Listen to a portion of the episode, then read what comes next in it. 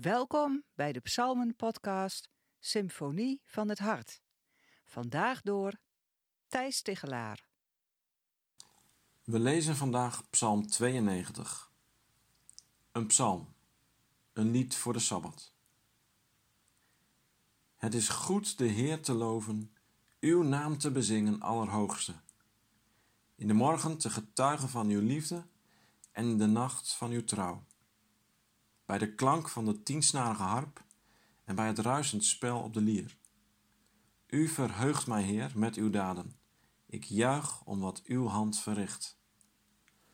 Hoe groot zijn uw daden, Heer? Hoe pijloos diep uw gedachten. Het dringt tot de dommen niet door en dwazen kunnen het niet vatten. Dat de wettelozen als onkruid gedijen en de onrechtvaardigen bloeien, alleen om te worden verdelgd voor altijd.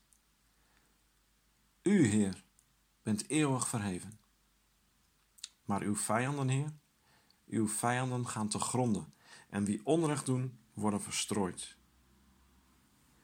U geeft mij de kracht van een wilde stier. Met pure olie ben ik overgoten. Mijn oog ziet op mijn aanvallers neer. Mijn oor hoort de angstkreet van mijn belagers. De rechtvaardigen groeien op als een palm. Als een ceder van de Libanon rijzen zij omhoog. Ze staan geplant in het huis van de Heer. In de voorhoven van onze God groeien zij op. Zij dragen nog vrucht als ze oud zijn en blijven krachtig en fris. Zo getuigen zij dat de Heer recht doet. Mijn rots, in wie geen onrecht is.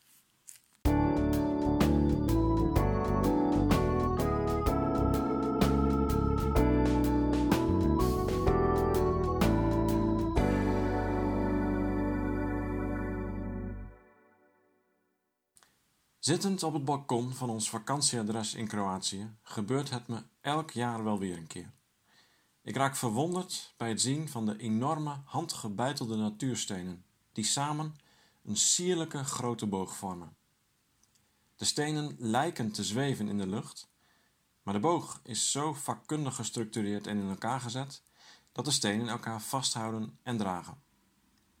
De middelste steen is het grootst en die speelt als sluitsteen ook de belangrijkste rol in de stabiliteit van de boog. In Juda was er een geestelijke sluitsteen, maar deze was in de 6e eeuw voor Christus helaas hardhandig weggehaald door de Babyloniërs. De stabiliteit van het geloofsleven was volledig weg na de val van het koninkrijk Juda en de verwoesting van Jeruzalem. De koning en de tempel waren vaste eikpunten waaraan men de hoop op veiligheid en voorspoed ontleende. Maar met het wegvallen van deze eikpunten raakte men veel stabiliteit kwijt en was de wereld ineens een stuk minder gestructureerd en voorspelbaar. Het drama van het failliete koningshuis van David wordt uitgepakt in Psalm 89. Dat dieptepunt zijn we inmiddels voorbij. Maar de gelovige zoektocht gaat verder. De daadwerkelijke regering van God wordt dan misschien niet meer zo in vraag gesteld. Wat er wel wordt gevraagd is of de wereld waarin wij leven en waarover God regeert wel rechtvaardig geordend is.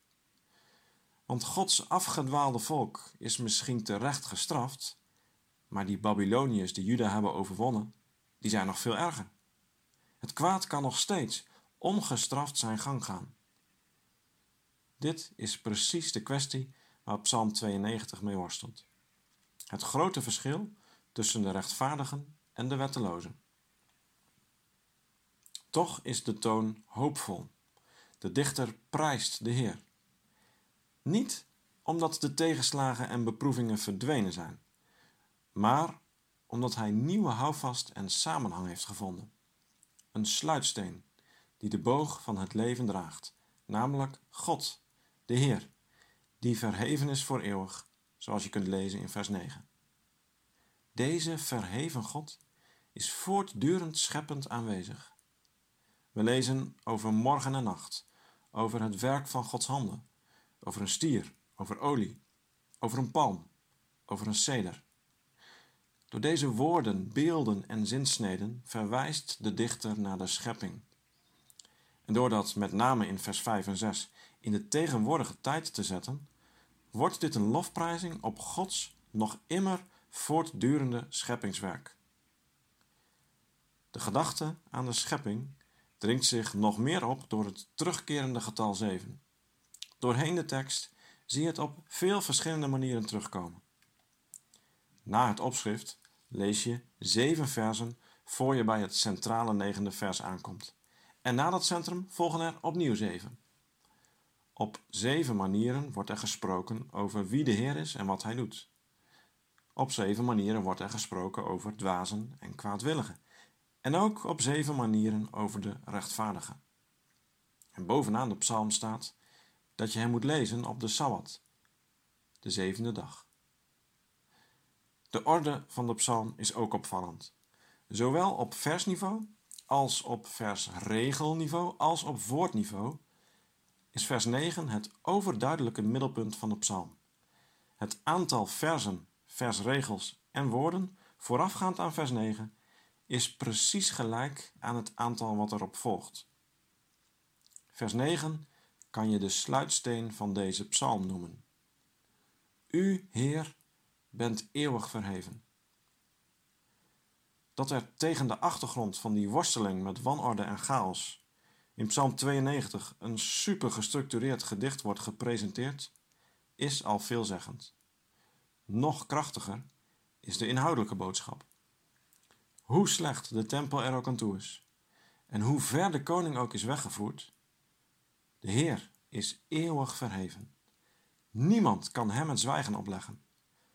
Hij sprak het eerste woord en hij spreekt nog altijd voort. Hij is nog steeds scheppend aanwezig. En terwijl de dichter dat bedenkt, groeit de overtuiging dat verlossing en recht in aantocht zijn. Want God heeft ook het laatste woord. Daarom is de Sabbat ook zo'n geschikte dag voor deze psalm. Een dag om Gods grote daden te gedenken, in de schepping en in de verlossing. En tegelijk een voorsmaak van de eeuwige rust die we nog in het vooruitzicht hebben.